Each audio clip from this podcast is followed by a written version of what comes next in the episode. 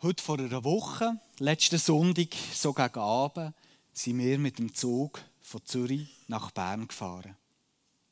Wir sind bei meiner Schwiegermutter in Zürich bei Sonnenschein gestartet. Das war dort ein wunderschöner Tag und so sind wir auch in den Zug eingestiegen. Und je näher dass wir Bern kamen, umso dunkler ist es geworden. Es ist fast gespenstisch dunkel geworden, richtig dunkel. Es war klar, da braut sich ein tüchtiges Unwetter zusammen. Und tatsächlich, noch bevor wir in den Bahnhof eingefahren sind, hat es angefangen zu blitzen, angefangen zu donnern und der Regen hat gegen die Zugfenster geschlagen. Und als wir daheim ankamen und ein bisschen in unseren Garten schauen, hat man so Hagelkörner noch zusammenlesen. Es ist ein riesen Unwetter hier stattgefunden. In unserer Themenreihe besprechen wir die ersten Kapitel der Apostelgeschichte. Und hat mich so ein bisschen zurückerinnert, die, die hier waren, der hat bis jetzt in all diesen Geschichten prächtigen Sonnenschein geherrscht. Am Pfingsttag zum Beispiel haben wir davon gehört. Dort hat sich Gott auf unglaubliche, auf übernatürliche Art manifestiert. Das hat den Menschen die Augen aufgetan und die Herzen aufgetan. Wir lesen davon, dass buchstäblich Tausende von Menschen Gott haben gelernt kennen. Und dass sie ihm nachfolgen wollten, dass sich ihr Leben hat verändert hat. Dass die Menschen, die Jesus nachfolgen, tatsächlich plötzlich merkbar und spürbar in ihrem, in ihrem alltäglichen Leben einen Unterschied ausmachen. Wir lesen davon, dass sie sich geachtet waren, weil sie wirklich Angst haben angefangen, weil sie andere Werte hatten, weil das die Leute das Gespür bekommen haben, weil das gut getan hat. fünftausend Menschen haben am Schluss zu dieser Kirche, zu dieser neuen Bewegung gehört. Und gerade das letzte Mal haben wir davon gehört, mein Mann, der über vierzig Jahre lang von seiner Geburt an nicht laufen konnte, der gelähmt war, der vor dem Tempo jeden Tag seinen Lebensunterhalt erbetteln musste, dass durch die Gnade von Gott und durch seine Kraft der Mann plötzlich geheilt wurde und gehen konnte.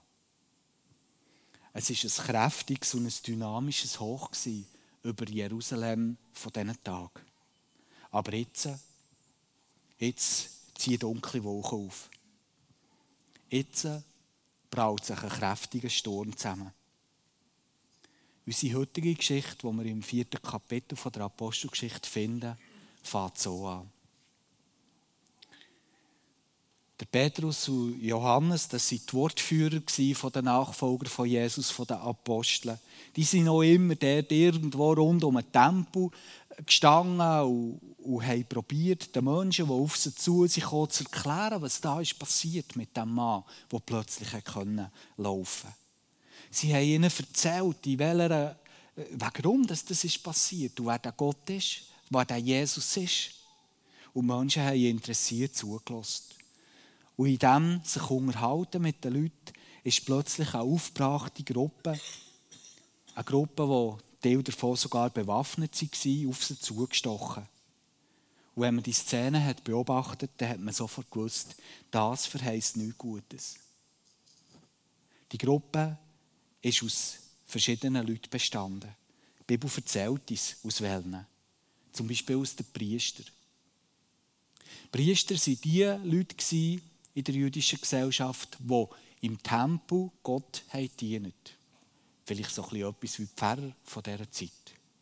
Sie waren dafür da, für all die Menschen, die in den Tempel kamen, die Gott anbeten wollten, die ihm Opfer darbringen wollten. Sie waren da, für diesen Leuten zu helfen, dass sie Gott begegnen konnten. Sie haben so wie vermittelt zwischen Gott und den Menschen. Sie haben den Leuten gezeigt, wie sie ihre Opfer darbringen können. Sie haben ihnen erzählt vom, vom Gesetz und was das bedeutet für ihren Alltag. Sie waren für die Menschen da, dass sie diesem Gott begegnen konnten. An dem Ort, wo sich in dieser Zeit Gott auch hat treffen lassen, nämlich im Tempel, im Haus von Gott, dort in Jerusalem. Wir lesen vom Hauptmann von der Tempelwache. Im Tempel war immer viel Betrieb. Juden aus der ganzen Welt sind immer wieder hergekommen an den Ort, wo sie Gott begegnen wollten, wo sie ihm dienen wollten und ihm Opfer darbringen wollten. Und darum hat es so etwas wie eine Tempowache gebraucht. Vielleicht könnte man das vergleichen mit der Schweizer Garde im Vatikan. Leute, die dafür sind da waren, dass alles schön seinen Lauf nimmt, dass Ruhe und Ordnung ist vor dem Tempo. Und noch eine dritte Gruppe wird uns beschrieben, die Sadduzäer. Das sind Leute aus einer jüdischen Partei, die vor allem aus den Vornehmen und den Reichen aus dieser Stadt bestanden. Die Leute, die zu den Sadduzäern gehört haben, das waren gebildete Leute. Leute, die vom griechischen Denken beeinflusst waren. Das war das moderne Denken dieser Zeit, so wie die Griechen denken. Und sie haben das gelesen, haben davon gehört, haben das für sich probieren anzuwenden. Sie waren moderne Menschen, liberal, fortschrittlich. Solche, die haben probiert, darauf zu schauen, dass es mit der Besatzungsmacht der Römer gut geht, dass man in Frieden lebt. Es war eine einflussreiche Partei, obwohl das in den Tagen von Jesus und den Jüngern, wo das hier passiert, ihren Einfluss schon ein bisschen abgenommen hat. Viele Priester haben zum Beispiel zu den Sadduzäern gehört. Und darum haben sie auch Einfluss auf das religiöse Leben. Sie wollten, dass der Glaube an Gott aufgeklärt ist. Und darum konnten sie natürlich nicht äh, davon ausgehen, dass zum Beispiel die Geschichte mit der Auferstehung wahr ist. Sie haben nicht an die Auferstehung geglaubt. Das ist doch lächerlich. Aufgeklärt, rationaler Mensch muss schmunzeln beim Gedanken, dass jemand, der gestorben ist, tatsächlich wieder lebendig wird. Und so haben sie das abgelehnt. Und sie haben eigentlich von, von Vom Alten Testament, das die Juden dann hatten, haben sie nur die fünf Bücher Mose wirklich als das genommen, was für sie maßgebend ist. Das sind klare Worte und klare Regeln, die kann man mit dem Kopf verfassen und verstehen. Und alles andere, so Propheten, die so komische Sachen manchmal sagen, haben sie abgelehnt und haben sie nicht integrieren in ihren Glauben an Gott. So eine Gruppe, die aus diesen Menschen ist bestanden, sind dort auf Petrus und Johannes zugekommen. Sie sind auf sie zugestampft, richtig wütig waren. Und eigentlich, wenn wir so ein bisschen nachdenken, können wir das so nachvollziehen. Weil schliesslich sind sie zuständig und verantwortlich für das religiöse Leben in dieser Stadt. Und soweit es eine Besatzungsmacht, die Römer zulassen, sie sind eigentlich auch für das politische Ergehen in Israel und ganz besonders hier in der Hauptstadt in Jerusalem verantwortlich. Sie sind die, die vorangehen. Sie sind die, die an der Spitze stehen. Sie geht das etwas an, wenn das alles passiert in ihrer Stadt, vor ihrer Nase. In den letzten Tagen haben sie sich nämlich wie im falschen Film gefühlt. Alles hat, hat wie geschonnen, dass es ihnen entgleitet. Alles ist irgendwo an ihnen vorbeigelaufen. Und dabei wäre doch alles so schön geordnet gewesen. Hier der Tempel, hier Gott, so lang, so breit, so hoch. Hier sie selber. Am Ruder und alles unter der Kontrolle. Und jetzt das. In einer Stadt, die dann ungefähr von der Grösse, von der Ausdehnung und auch von der Einwohnerzahl vergleichbar war mit unserer Stadt Thun hier, passiert direkt vor ihrer Haustür, vor ihrer Nase, auf dem Vorplatz vom Tempel, das Pfingstgeschehen. Absolute Laien predigen vor ihrer Nase und Tausende von Leuten folgen plötzlich dem Jesus nach. Und die Menschen, die zum Glauben kommen, tun gut, sie sind anerkannt und gefragt. Und sie, sie, die doch eigentlich der Nabel von dieser Stadt wären, nach innen schreit kein Hahn mehr. Aber mit dem ist jetzt Schluss. Jetzt werden die Sachen wieder in die Rede gerückt. Die Wortführer von diesen Jesus-Nachfolger, der Petrus und der Johannes, werden verhaftet, weil es schon zu spät war für eine Sitzung vom Gericht. Sie sind über Nacht ins Gefängnis gesteckt worden. Es ist die erste Nacht in der Geschichte, wo Jesus Jünger wegen ihrem Glauben in ein Gefängnis gebracht wurde. Heute, zweitausend Jahre später, wissen wir, dass es im weiteren Verlauf der Jahre und der Jahrzehnte und Jahrhunderte bis heute auf diesen Tag noch unzählige, solche Nächte mehr hat gegeben, die Nachfolger von Jesus im Gefängnis haben verbracht. Schon gleich auf das Geschehen, im Kapitel sieben von der Apostelgeschichte, können wir vom ersten Menschenleben, der wegen dem Glauben an Jesus sein Leben hat müssen lassen. Der Stephanus, der erste Märtyrer von der, von der Geschichte, das ist schon gleich nachher passiert. Die, die die Apostelgeschichte schon ein bisschen kennen, die wissen, mit welchen Widerständen dass der Apostel Paulus hat, hat müssen rechnen und erlebt hat. Mit welchen Widerständen dass er auf seiner Reise durch die ganze damalige Welt ist, ist konfrontiert worden. Und er zum Beispiel, oder Petrus, der hier steht, haben beide ihren Glauben am Schluss mit ihrem Leben gezahlt. Wir wissen, dass der Kaiser Nero, der schon gleich darauf zu Rom zu Ruder ist gekommen, dass er die Christen gefangen hat und jede Nacht auf der Allee zu seinem Palast zu hat, hat die Christen anzünden als lebende Fackeln, die seinen Garten erhält. Tag für Tag. Der Tertullian, ein Kirchenvater, der so um zweihundert nach Christus hat gelebt, hat berühmte Worte verfasst, die noch heute ab und zu mal zitiert werden und die man kennt. Semen est sanguis Christianorum, hat er geschrieben auf Latinisch. Das heisst, ein Samen ist das Blut der Christen. Das hat er geschrieben diesen, diesen römischen Kaiser, die nichts anderes haben gewusst, als ein Christ um anderen hinzurichten wegen ihrem Glauben. Und er hat ihnen das gesagt, ein Samen ist das Blut der Christen. Weil wisst ihr was, der römische Mensch, je mehr dass ihr uns verfolgt und je mehr dass ihr Blut vergiesst von uns, umso mehr werden wir.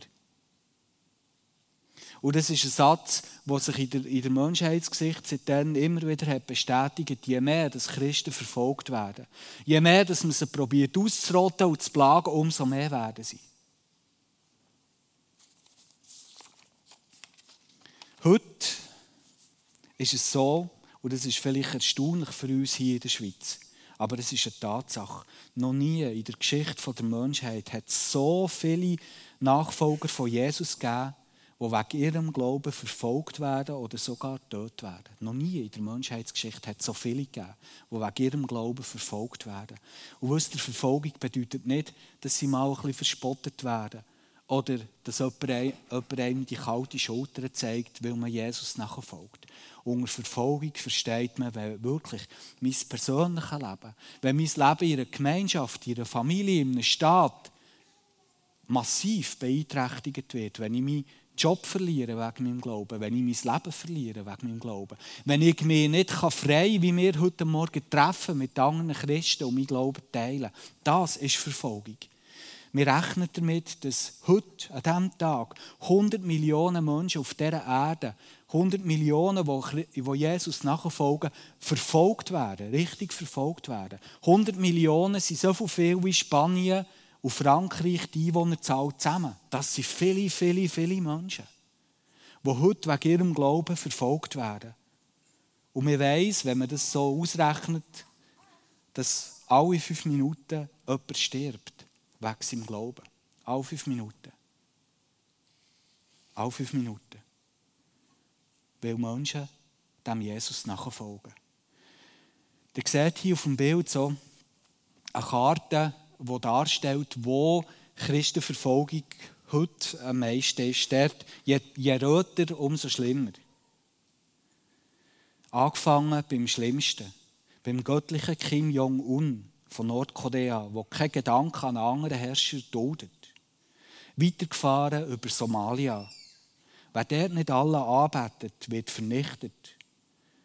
Und weiter über alle anderen totalitären islamischen Staaten bis her zu China, wo es die kommunistische Ideologie verbietet, an jemand anderes zu glauben als an Gottlosigkeit.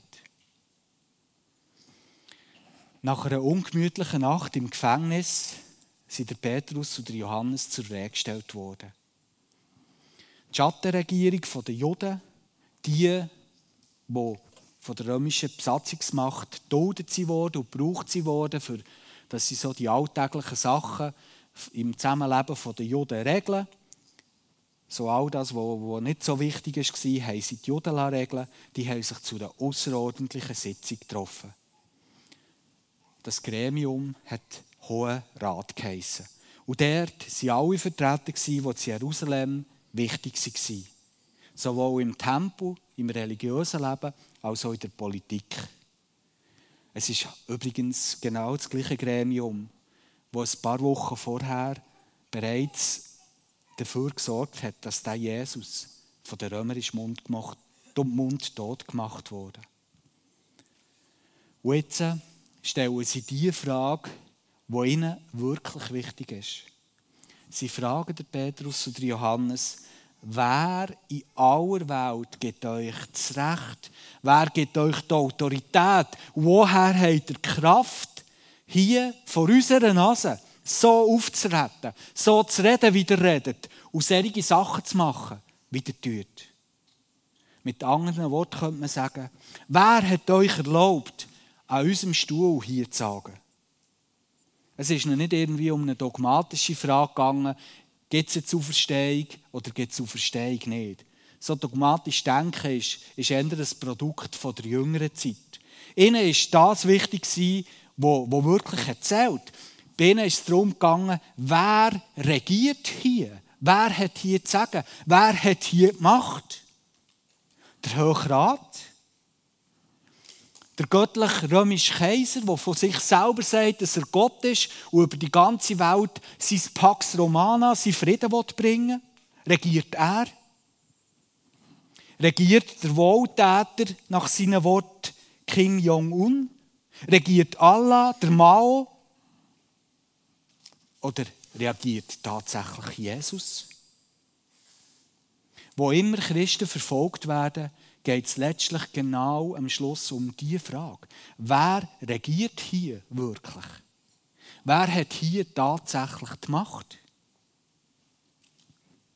Und genau diese Frage beantwortet jetzt der Petrus und der Johannes. Zuerst zeigen sie auf, wie absurd es eigentlich in den meisten Fällen ist, dass Nachfolger von Jesus verfolgt und bekämpft werden. Menschen stehen dann zu Recht vor Gericht, wenn sie morden, wenn sie stehlen oder betrügen. Wenn sie aber nichts anderes tun, als das, was ihnen der Meister hat vorgemacht hat. Zum Beispiel dafür beten, dass jemand geheilt wird. Und der wird tatsächlich geheilt. Welchen Grund gibt es, für Menschen vor Gericht zu stellen? Welchen Grund gibt es, für Nachfolger von Jesus heute auszurotten, weil sie eine Bibel lesen? Weil sie den Leuten mit Liebe begegnen, mit Freundlichkeit und Güte. Was für einen Grund gibt es? Es ist absurd. Bis heute.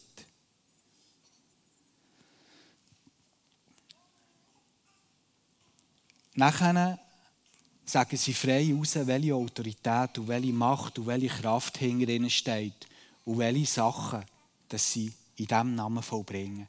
Es ist Jesus Christus. In seinem Namen. In seinem Namen liegt Legitimation dazu. Der Name steht für eine Person, für, für die Person Jesus Christus. Wenn jemand in seinem Namen auftritt, tritt er in seiner Autorität und in seiner Kraft und in, seine, in seinen Möglichkeiten auf. Das sagen sie damit. Das, was ist passiert an diesem gelähmten Mann, das waren nicht wir. Wir haben es in der Autorität und in der Kraft von Jesus gemacht. Jesus, für die ersten Nachfolger von Jesus war es sonnenklar und eine absolute Tatsache, das ist mir wichtig, dass wir das verstehen. Für sie war das klar, sonnenklar und eine Tatsache, nicht irgendein Glaubensbekenntnis oder eine Vermutungsaussage. Jesus lebt und er herrscht über alle und alles jetzt. Das war für sie klar, von dem sind sie ausgegangen. Jesus war zwar nicht mehr auf dieser Erde, aber er herrscht. Er herrscht. Er ist der König der Könige, der Herr von allen Herren. Er regiert jetzt. Und im Namen von ihm machen wir das. Jesus ist König. Er regiert. Er hat Macht. Auch wenn er physisch nicht präsent ist. Auch wenn wir ihn mit unseren Augen nicht sehen können. Und das ist bis heute gleich. Gott ist nicht irgendwo weit weg. Gott müssen wir hier heute Morgen nicht herreden. Gott, Jesus lebt und er regiert heute. Er regiert, er ist an der Macht. Sein Reich, seine Herrschaft, seine, Über- seine Realität überlappt wie unsere Realität. Und manchmal durch die Kraft vom Heiligen Geist, die gegenwärtig ist, wird etwas davon sichtbar. Immer wieder bricht es durch. Ich möchte euch so ein bisschen zurückerinnern an, an das, was wir an Ostern hier gehört haben. Wo wir uns eine halbe Stunde lang Zeit haben genommen, darüber nachzudenken, wie wir schon nur in der Menschheitsgeschichte seitdem, dass Jesus auferstanden ist, kann feststellen kann, das kann man nicht anders erklären, als dass der wirklich lebt, der Jesus, und dass der regiert, auch wenn noch viel krumme Touren gehen und, und, und es manchmal nicht offensichtlich ist, ist es doch eine Tatsache. Man kann es nicht anders erklären. Der Jesus lebt und der herrscht schon jetzt. Und der Tag wird kommen, wo seine Herrschaft durch eine neue Schöpfung für alle und für jeden sichtbar wird. Der Paulus sagt im, im Philipperbrief Kapitel zwei, und dann, an diesem Tag, wird jeder, jeder, auch der nordkoreanische Diktator, alle zusammen werden vor dem Jesus ihre Knie beugen und bekennen, dass er der Herr ist. Der Tag kommt. Und ich möchte das heute Morgen hier sagen, wenn ich das einfach so ja, ein bisschen euphorisch sage. Das ist kein frommer Fanatismus, sondern das ist Realität. Es gibt einen Namen, der über alle anderen Namen ist. Und dieser Name ist Jesus. Das sagen die Apostel hier. Und sie gehen noch weiter. Wir müssen uns klar sein, mit, mit was für Leuten dass sie hier reden. Die meisten von denen, die da auf sie zu sich kommen, das waren nicht Leute, die den Glauben an Gott abgelehnt haben oder dem nichts danach gefragt haben. Oder Gott sogar gehasst haben. Im Gegenteil.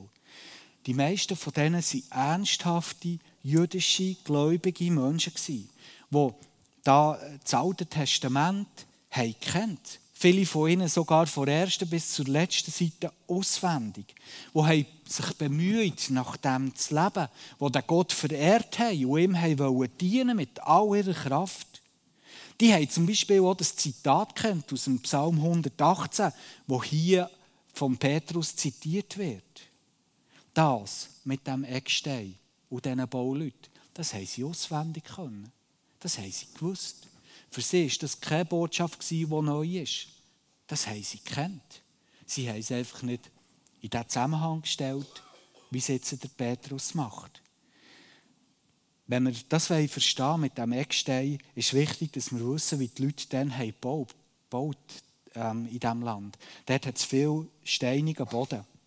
Und es war zuerst mal wichtig, dass man einen guten Untergrund sucht, für die Häuser zu bauen. Dann sind Steine aufeinander geschichtet worden. Und beim Stein aufeinander schichten waren Decksteine besonders wichtig. Aber der allerwichtigste Stein war der Eckstein, den man am Schluss ins Gewölbe hineingestossen hat, als Abschluss von dem Ganzen. Von dem ganzen Gebäude. Weil an diesem Stein ist es dann gehangen, ob das Haus bleibt stehen oder nicht. Decksteine waren wichtig, aber der Abschlussstein im Ecken, das war der allerwichtigste. Und der Petrus sagt hier diesen Leuten, schaut, dieser Stein, Gott hat, hat mit euch, der hat eine wichtige Rolle gespielt bis jetzt und ihr werdet auch noch eine weitere wichtige Rolle spielen. Gott hat das Gebäude, wo er den Menschen möchte, Rettung und Heil und Wiederherstellung vermitteln, hat er durch euch aufbauen. Es fehlt nur noch der Abschlussstein. Und das ist der Jesus. Und ihr seid die Bauleute, die diesen Stein nicht haben als Abschlussstein erkennt, sondern ihr habt gedacht, er ist für nichts, habt ihn vorgekickt. Aber Gott hat den Stein hineingetan in das Haus und jetzt ist das Haus fertig. Der Stein, den ihr euch so danach sehnt, der Messias, den ihr so danach euch ausstreckt, der ist da. Ihr habt ihn kreuzigen lassen. Dabei ist der, der Abschlussstein von diesem Gebäude. Das haben sie ihnen hier gesagt. Sie machen klar, Jesus ist der Abschlussstein und ihr seid die Bauleute, die ihn nicht erkannt haben. Was für ein Schock und was für ein Hammer für die Leute. Wenn das so wäre, dann würde der Vers zwölf, der, der so provokativ tönt, dann würde der nämlich stimmen. Ihnen wäre es niemals in den Sinn gekommen, den zu bestreiten oder als Anmassung abzutun. Wenn der Jesus wirklich der Eckstein ist, der alles abschließt, dann ist der Vers zwölf nichts als Wahrheit und Feststellung von der Realität. Dann ist es nämlich so, dass Jesus der lang ersehnte Messias ist. die nicht nur für die Juden, sondern für alle Menschen, ja sogar für die ganze Schöpfung, Heil und Rettung und Erlösung und Wiederherstellung bringt. Das alles ist zum Beispiel beschrieben, schon im Psalm zweiundsiebzig, auch wieder ein Text, wo die Menschen, die dann mit ihm geredet haben, kennt. Da haben sie auswendig kennt. Und so haben sie das noch nie überlegt und haben es auch nicht so gesehen. Wenn Jesus tatsächlich herrscht, ist der Vers zwölf auch heute nicht irgendwie eine provokative, blöde, dumme Aussage, sondern das ist das Feststellung von der Realität. Nämlich das, nur Jesus kann den Menschen Rettung bringen. Nichts und niemand sonst auf der ganzen Welt rettet sie. Das ist nicht etwas Provokatives, wo man die Leute ärgern will, sondern eine Feststellung von der Realität. Wie hat jetzt der Hochrat reagiert? Sie haben zwei Möglichkeiten. Sie können zur Einsicht kommen und sagen, boah, zum Glück bringt ihr das so in Zusammenhang. Das haben wir, haben wir so nicht gesehen. Wir haben tatsächlich den Stein falsch eingeschätzt. Zum Glück sagt ihr uns das. Wir schließen euch euch an. Wir wollen dem Jesus jetzt so nachfolgen. Das wäre die eine Möglichkeit gewesen. Die andere ist, sie lehnen es einfach ab. Weil, wenn sie das einsehen und, und, und anerkennen, das würde alles ändern. Und sie haben sich so entschieden, dass sie das ignorieren wollen, was ihnen der Petrus und der Johannes haben erklärt. Weil sie haben das gespürt, wenn wir das anerkennen, ändert von heute, von diesem Moment an in unserem Leben alles. Da bleibt kein Stein auf dem anderen in unserem Leben. Und diesen Preis haben sie offensichtlich nicht zahlen. Da würden sie lieber gegen das Offensichtliche weiterhin so tun und das Gegenteil behaupten. Und darum probieren sie, der Petrus und der Johannes einzuschüchtern und sie drohen. Aber der Petrus und der Johannes machen ihnen klar, wir geben uns weiter in die Gesellschaft hinein. Wir unterordnen uns an der politischen Macht. Das ist für uns kein Problem. Aber das gibt Grenzen. Weil letztendlich dienen wir einem anderen Herrscher. Und darum werden wir uns nie, nie in unserem Leben das Maul und den Glauben verbieten. Das werden wir niemals machen, sogar wenn wir es mit unserem Leben zahlen. Dafür würden wir auch sterben. Und für die Freiheit, für die Gewissens- und Glaubensfreiheit, für das stirbt jede fünf Minuten heute ein Mensch. Was ist, ist eben. Man kann höchstens so tun, als sei es nicht so. Wegen dem ist es trotzdem, wie es ist. Zum Schluss möchte ich so wie noch drei Punkte sagen. Einfach für uns zum Mitnehmen. Mit was müssen oder können Nachfolger von Jesus heute rechnen? Ich glaube, eben drei Sachen zeigt uns die Geschichte. Und die sind für uns wichtig. Das Erste ist, Nachfolger von Jesus, hier und heute auch, müssen damit rechnen, dass sie auf Widerstand treffen. Warum? Warum? Weil Jesus auch heute tatsächlich herrscht. Und weil er seinen Anspruch auf die ganze Schöpfung nicht zurückgenommen hat. Weil er den hier und heute auch stellt. Weil es Mächte und Leute gibt. Und weil es Mächte in der unsichtbaren Welt gibt, die nichts anderes wollen als ganz sicher nicht das, dass Jesus wirklich regiert. Darum wird es für die Nachfolger von Jesus Widerstand geben im Leben.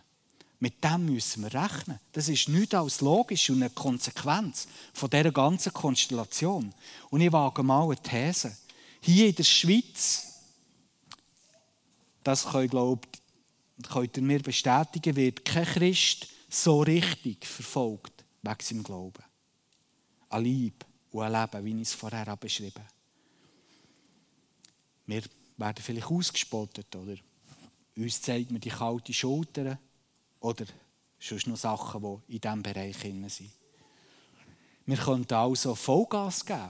Wir könnten leben und zeigen mit unserem Dasein als Nachfolger von Jesus, dass Jesus tatsächlich regiert und dass das das Beste ist, für alle Menschen, die heute leben und für die ganze Schöpfung. Ich stelle fest, und auch bei mir ab und zu mal, ich weiss nicht, wie es bei euch ist, aber ich habe das Gefühl, das ist ähnlich. Wir, wir sind irgendwie so ein bisschen hier in der Schweiz als Nachfolger von Jesus so eingestellt. Wir möchten dem Widerstand lieber aus dem Weg gehen. Wenn es ein bisschen brenzlig wird oder so, wenn wir spüren, jetzt kommt Widerstand erwachen, dann schweigen wir lieber. Vielleicht machen wir irgendeinem Ort gegen unsere innerste Überzeugung mit und bekennen nicht die Farbe. Vielleicht bejahen wir zum, zum Schein Werte, wo wir genau wissen, es sind eigentlich nicht unsere Werte, es sind schon gar nicht die Werte von Gott. Vielleicht bitten wir uns mit Menschen an, wo wir wie das Gefühl haben, jetzt sagen die, du bist Christ und du lebst es so. Boah, erstaunlich, du bist ja gar nicht anders als ich. Und wir denken, wow, jetzt machen wir es wirklich gut, oder? Dann hat das Gefühl, ich bin genau gleich wie ich, jetzt lebe ich meinen Glauben richtig. Ich glaube, das ist, ist manchmal schon ein Alarmzeichen und gar nicht so erstrebenswert. Ich glaube, dass das Resultat von all dem ist, ein zahnloses und ein wirkungsloses Christentum weithin in unserem Land. Und ich möchte heute Morgen sagen, liebe Nachfolger von Jesus, heute hier innen, lasst euch das sagen. Wenn du wirklich Jesus nachfolgst, wenn du so lebst, wie er hat gelebt, ich kann das garantieren, du wirst auf Widerstand treffen. Warum? Weil Jesus tatsächlich regiert und weil das andere auch wollen. Mit dem, was ich jetzt gesagt habe, wollte ich nicht irgendwie an einem platten Christ sein, ähm, das Wort reden, das es so gibt. Wo Menschen probieren, so, ich kann es nicht anders sagen, dumm Jesus nachzufolgen, dass sie auf jeden Fall abgemacht werden. Um das geht es nicht. Ich glaube, es ist ungeheuer wichtig, dass wir eben Jesus nachfolgen, dass wir den Menschen liebevoll begegnen, um jeden Preis. Dass wir sie gerne haben, dass sie das spüren. Und dass wir aber auch unseren Verstand einsetzen, dass wir nicht einfach das Gefühl haben, wir, können, wir brauchen unseren Verstand nicht, wenn wir Jesus nachfolgen. Dass wir Sachen durchdenken, dass wir können argumentieren, dass wir mit Leuten können, auf Leute eingehen können, auch im Gespräch. Das ist wichtig. Aber ich glaube, in letzter Konsequenz können wir nicht damit rechnen, dass wir so wie jeden Widerstand können auf, aufheben. Das wird nicht passieren. Das Zweite, bitte lass dich nicht davon abhalten, dass Widerstand aufstehen will. Das sehen wir auch in dieser Geschichte. Es gibt auf dieser Welt viele, ich glaube, viel, viel mehr Menschen, als wir ahnen. Die sind wie, wie, wie Schwimmen, die noch so gern jede Hoffnung, die sie können, können sehen und hören, aufsaugen. Es gibt hier in unserer Gesellschaft, es gibt vielleicht in deinem, ganz nach von dir, Menschen, die wären wie ein Schwamm bereit, alles aufzusaugen von diesem Gott. Das hat es hier in Jerusalem auch gegeben, und nicht wenig. Tausende von Menschen. Wenn wir aber aus Angst vor dem Widerstand unser Licht unter den Scheffel stellen, werden die Menschen den Gott nicht aufsaugen können. Das ist die Konsequenz. Es gibt so viele Menschen, die sich nach Heil, nach Rettung und Wiederherstellung in ihrem Leben sehnen. Und auf solche wirst auch du treffen, mit Garantie. Wenn du dich aber versteckst, wird das nie geschehen, dass sie eben das aufs, aufsuchen können. Und das ist schade für sie. Und es ist schade für dich, der das nicht miterleben kann. Und der dritte Punkt, ganz kurz. Wenn du aus Angst vor Widerstand so ein bisschen als Müsli-Christ durch das Leben gehst, wirst du nie erfahren, welche Kraft von Gott durch den Heiligen Geist in dir lebt. Ich höre es immer wieder, dass Menschen mich fragen, ich möchte so gerne den Heiligen Geist erleben. Kannst du mir nicht sagen, wie man das macht?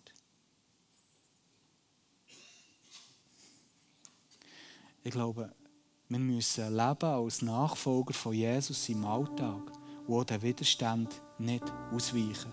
Und dann kommt der Heilige Geist in unserem Leben zum Zug. Wir haben gelesen von Johannes und von Petrus, wie sie der Kraft vom Heiligen Geist dieser Gruppe von Menschen sie entgegentreten und haben die richtigen Worte gefunden. Das ist die Erfahrung vom Heiligen Geist. Dass er bei uns ist, wenn wir für Jesus herstehen, weil Jesus regiert.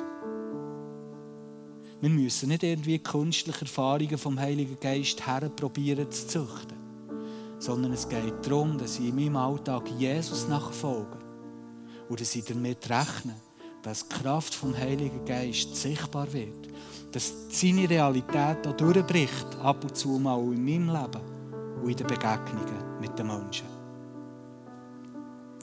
Ich wünsche mir, dass wir ein Teil sind von einer Generation, die dem Widerstand, der aufkommen kann, entgegentritt und hineingehen ins verheißene Land und es einnehmen.